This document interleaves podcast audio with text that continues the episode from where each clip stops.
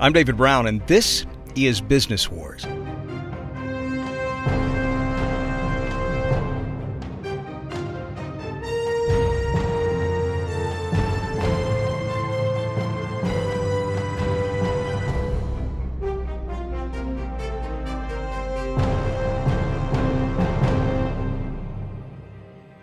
Today, we conclude our Dating App Wars series. You know, almost one in three relationships start as online encounters. Despite the scandals over user data privacy, anti-gay Facebook posts, and sexual harassment allegations. I'm looking at you, Grindr and Bumble. But the popularity of dating apps isn't surprising with so many to choose from. From niche apps like Bristler for people who have and love beards, to household names like Tinder. Well, just about anyone can find an app that suits them. In fact, covid nineteen may even be boosting dating app use. Match Group, the parent company of Tinder, Plenty of Fish, and Hinge, seems to hold the monopoly on dating apps, and that hasn't really changed since the world went on lockdown. Last week, Match reported that it beat Wall Street's forecast of five hundred twenty million dollars, with second quarter earnings of five hundred fifty-five million dollars. For more on how COVID has changed online dating and how apps are adapting more generally, we're talking with Ashley Carman. She is a senior reporter covering dating apps for The Verge, and you may recognize her voice because Carman is also co-host of The Verge's Why'd You Push That Button podcast, and she's going to tell us which apps are thriving and what they've been doing right. That's all coming up next.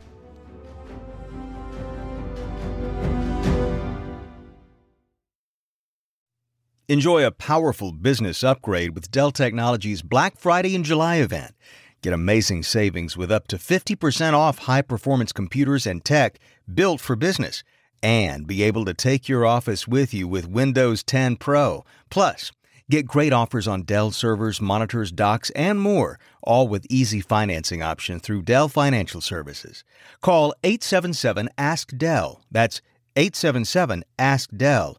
And speak with a Dell Technologies advisor today. Louisiana has unmistakably unique culture, world-class cuisine, and the nation's top-ranked workforce development program. This incredible state's business environment is powerful, rich, and diverse.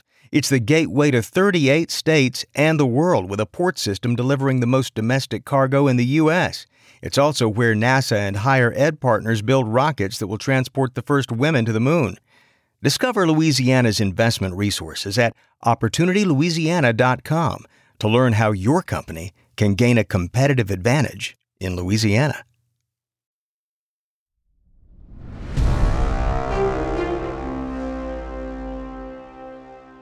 Ashley Carman, welcome to Business Wars. Thank you. Thanks for having me.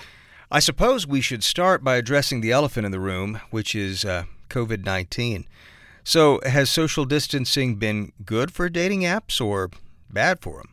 You know, strangely, I think when the pandemic started, at least my first reaction was, oh, you know, dating dating is going to go on pause. A lot of people were kind of extreme about it, saying, I'm not going to go on any more dates. I'm single. I'm going to stay single for the foreseeable future. And all of this sucks. Uh-huh. We've actually really seen happen is the dating apps have sort of taken off and found renewed success because of the pandemic. And people are really taking advantage of the virtual opportunities they have online. And so ultimately, the pandemic has proven to be really good for dating apps and ultimately dating apps' bottom lines. Now, that's interesting. And I, I suppose I would be remiss in not asking a uh, logistical question.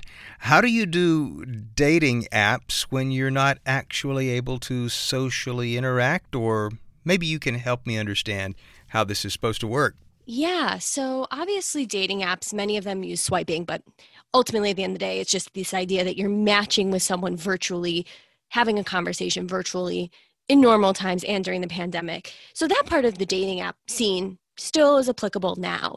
But what we've really seen change is how the dates happen, because most people are dating online with the intention of moving offline and making it an I R L relationship. Yeah. So what we've seen really change is sort of the adoption of video dating, really going on dates through video chats and also taking advantage of other virtual features. We've seen a ton of dating apps introduce new features. Like, for example, Tinder introduced trivia, and apparently they're experimenting with other in-app games. We've seen voice notes launch. We've seen something called Ship Party in an app called Ship, where people can invite their friends and family to swipe for them as a group. So it's kind of like an activity to do together. People are really throwing everything against the wall, all in the name of making dating a virtual activity, finding things to do online versus having to meet up in person. Tinder has something like uh, in-app trivia games and that sort of thing. Just basically things people can bond over, right? one hundred percent. What's really interesting is I actually spoke with the former C E O of Tinder, Ellie Seidman. He actually just left the company very recently, but when I spoke to him, it was in the middle of the pandemic, and he noted that one of the things that Tinder specifically has done is launch something called global mode, which effectively gets rid of all physical borders. So if I'm in the U S, I could be matching with someone in Italy, in Russia, wherever hmm. Tinder operates. Uh-huh. And with that, you have to kind of find this common shared language. And oftentimes that's cultural language. Mm-hmm. And with Tinder, what they're doing is really experimenting with this idea of in-app hanging out, sort of like Fortnite. He specifically referenced Fortnite, where people are online just hanging out. So what Tinder's trying to do is give you something to talk about and talk about when you match. So if they did pioneer this a little bit with Swipe Night, which is an interactive sort of choose your own adventure game they had in app. Uh-huh. And that was renewed for a second season. But the idea really is that, oh, I saw you just made a choice in this sort of choose your own adventure game.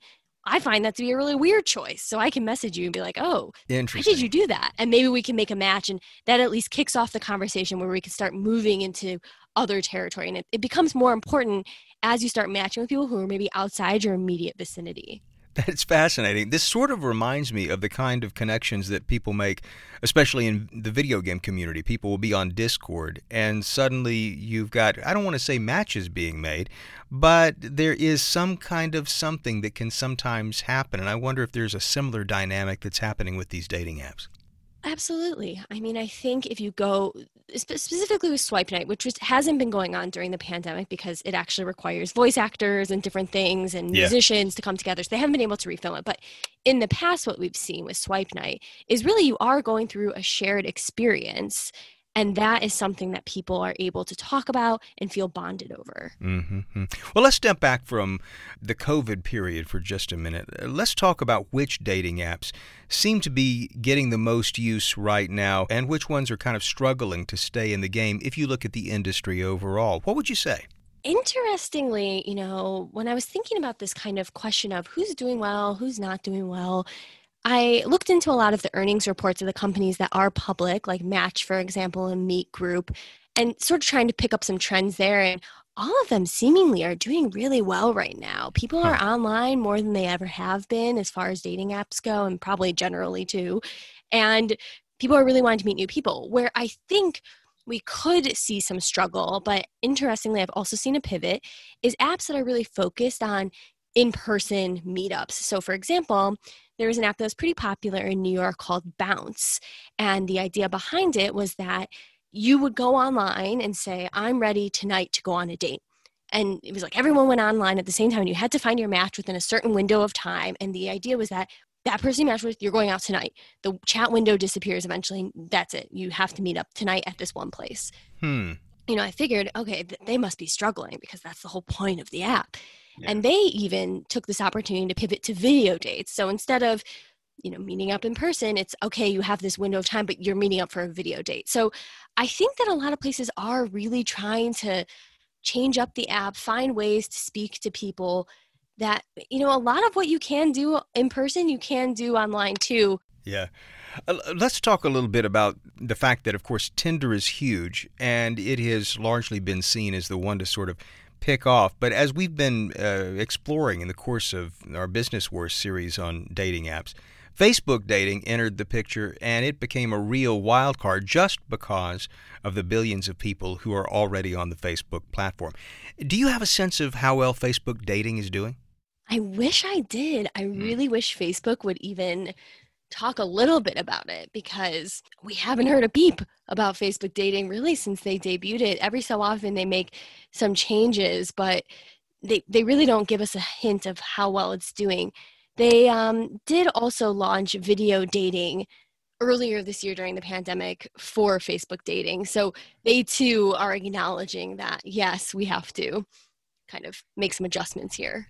Interesting. And perhaps, I don't know whether we should read the relative silence as a signal of some sort, but I guess you could read it one of any number of ways. While we're on the subject of how some of these dating apps are doing, any sense of how Bumble, um, uh, Bumble, I assume, is, is rather huge. At least that's the sense that I've been hearing and reading. Yeah, Bumble actually just recently announced that they have one hundred million users.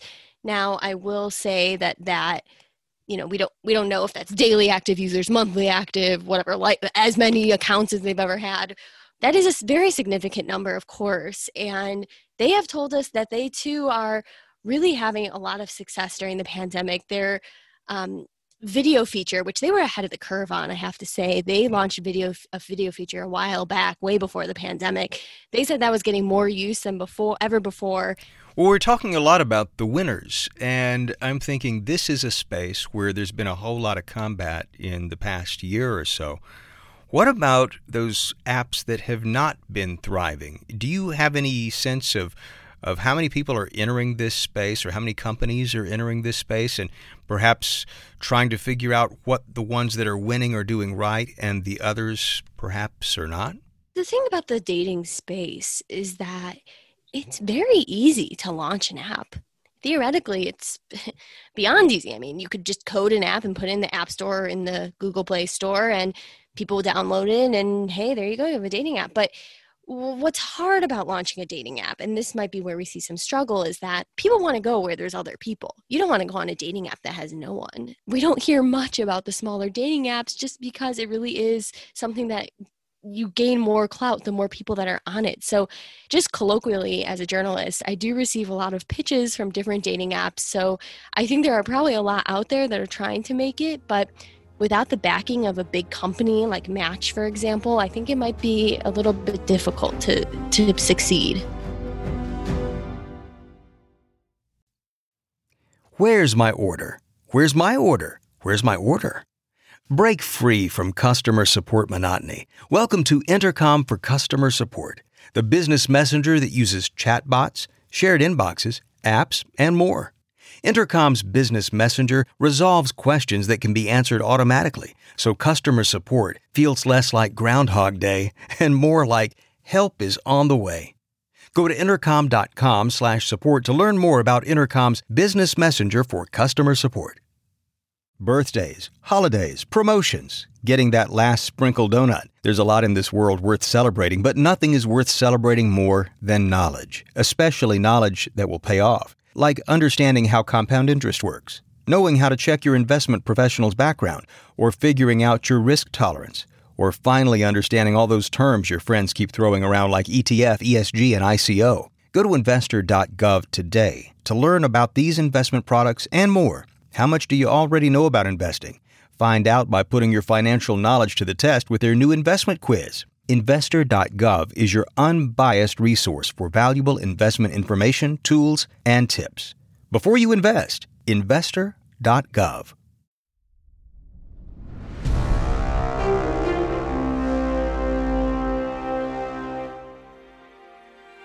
As you're probably aware, there's a, a, one of the bigger apps has had a rather rough go of it over the past few years, Grindr, which was huge and probably still is uh, one of the uh, big players in the dating app world. It was bought by Kunlun, which was a Chinese social gaming company, in twenty sixteen. And then there were questions about national security, and Kunlun was forced to sell it. And then there were a lot of questions about how the app was actually run and by whom. Uh, there was Scott Chen's Facebook post about marriage being between a man and a woman and that sort of thing. What about Grindr?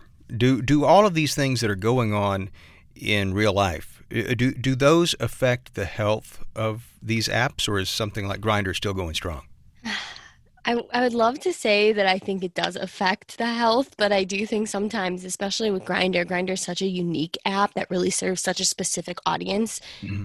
that I don't know how much it really affected them. I think, you know, probably they lost some users, but uh, I still hear plenty about Grindr, and I know plenty of people who use Grindr, so I can't imagine it made a huge dent in their usership. But I will say, when we're talking about apps that are struggling, I am very curious how Grindr users are adjusting, because I know when the pandemic started, there were a lot of pieces written by Grindr users saying that people were still trying to meet up during the pandemic, and they were like, hey, we're supposed to be social distancing. So uh, that's a good example of an app where it's really in-person focused. I mean, it's based off of location and the idea that you're very close to someone you might right. want to hook up with.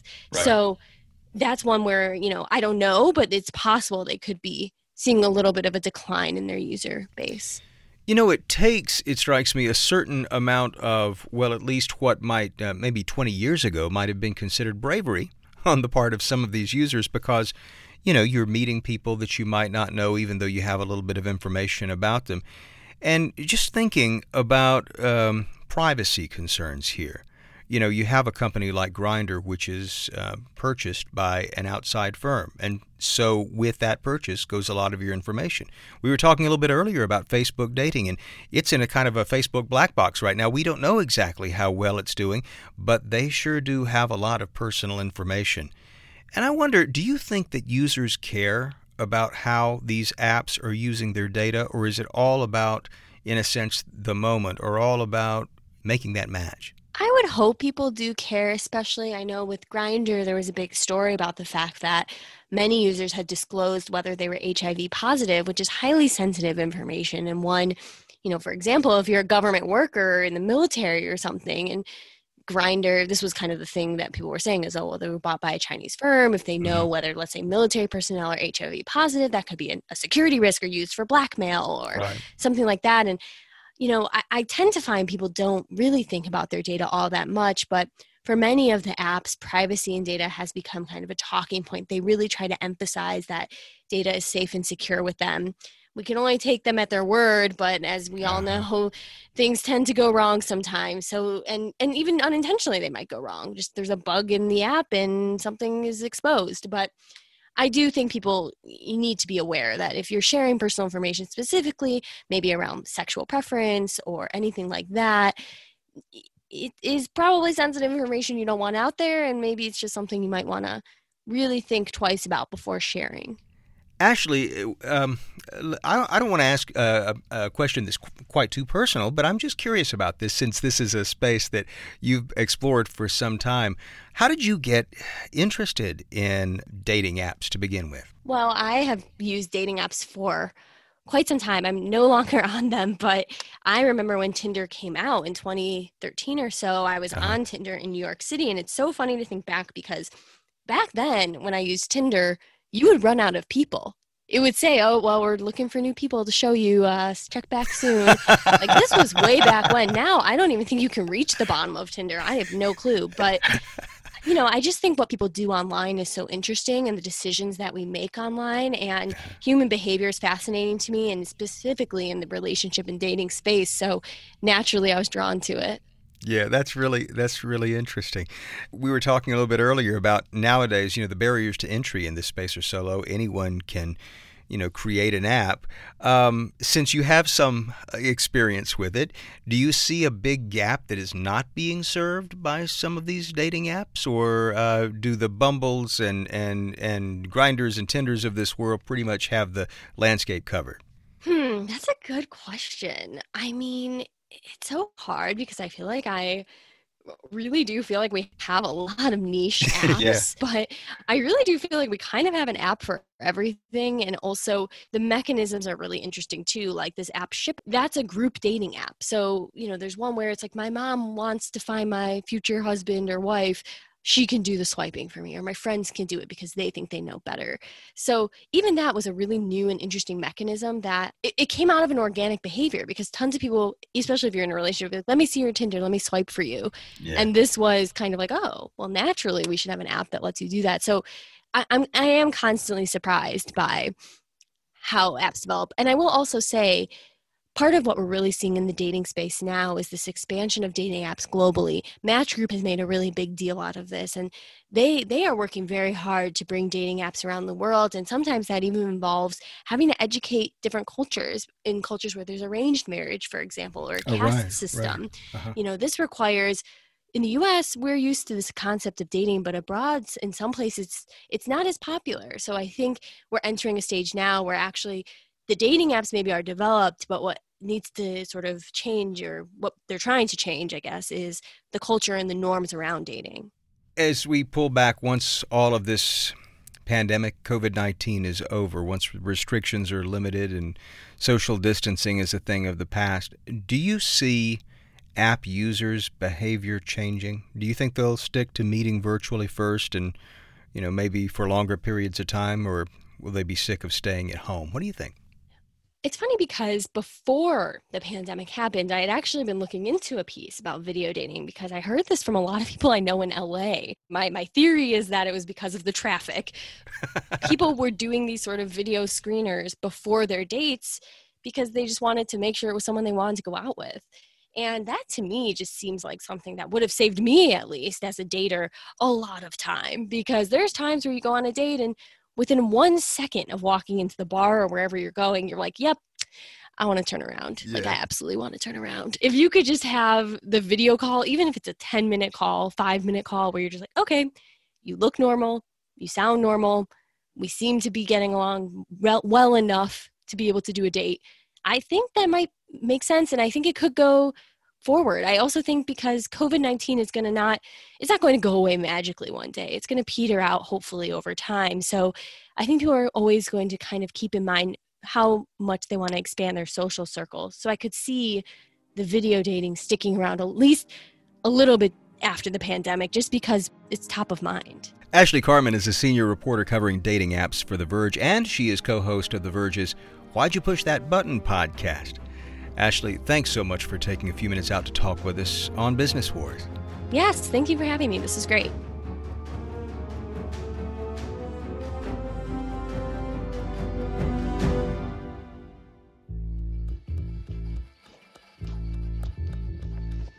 From Wondery, this is episode seven of Dating Apps Wars for Business Wars. If you like our show, please give us a five-star rating and a review, and be sure to tell your friends.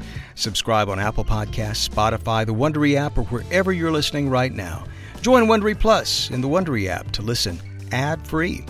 In the episode notes, you'll find some links and offers from our sponsors, and we hope you'll support them. Another way you can support the show is by filling out a small survey at wondery.com slash survey and tell us which business stories you'd like to hear. I'm your host, David Brown. Audrey Noe produced this episode. Karen Lowe is our senior producer and editor. Our producer and editor is Emily Frost. Sound design by Kyle Randall. Our executive producers are Jenny Lauer-Beckman and Marshall Louis. Created by Hernan Lopez for Wondery.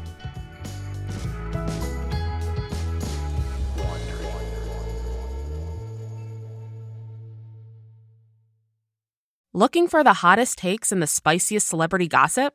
Look no further. Welcome to Rich and Daily, the all-new podcast from Wondery that's going to bring you up to speed on all of Hollywood's most current secrets and scandals.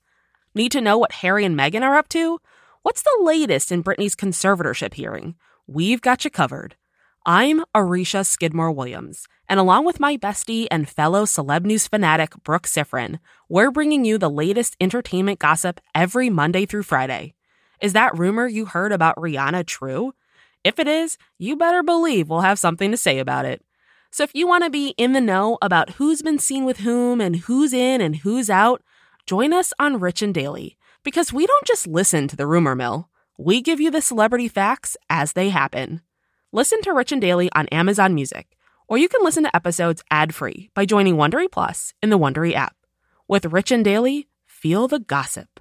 Wondery, feel the story.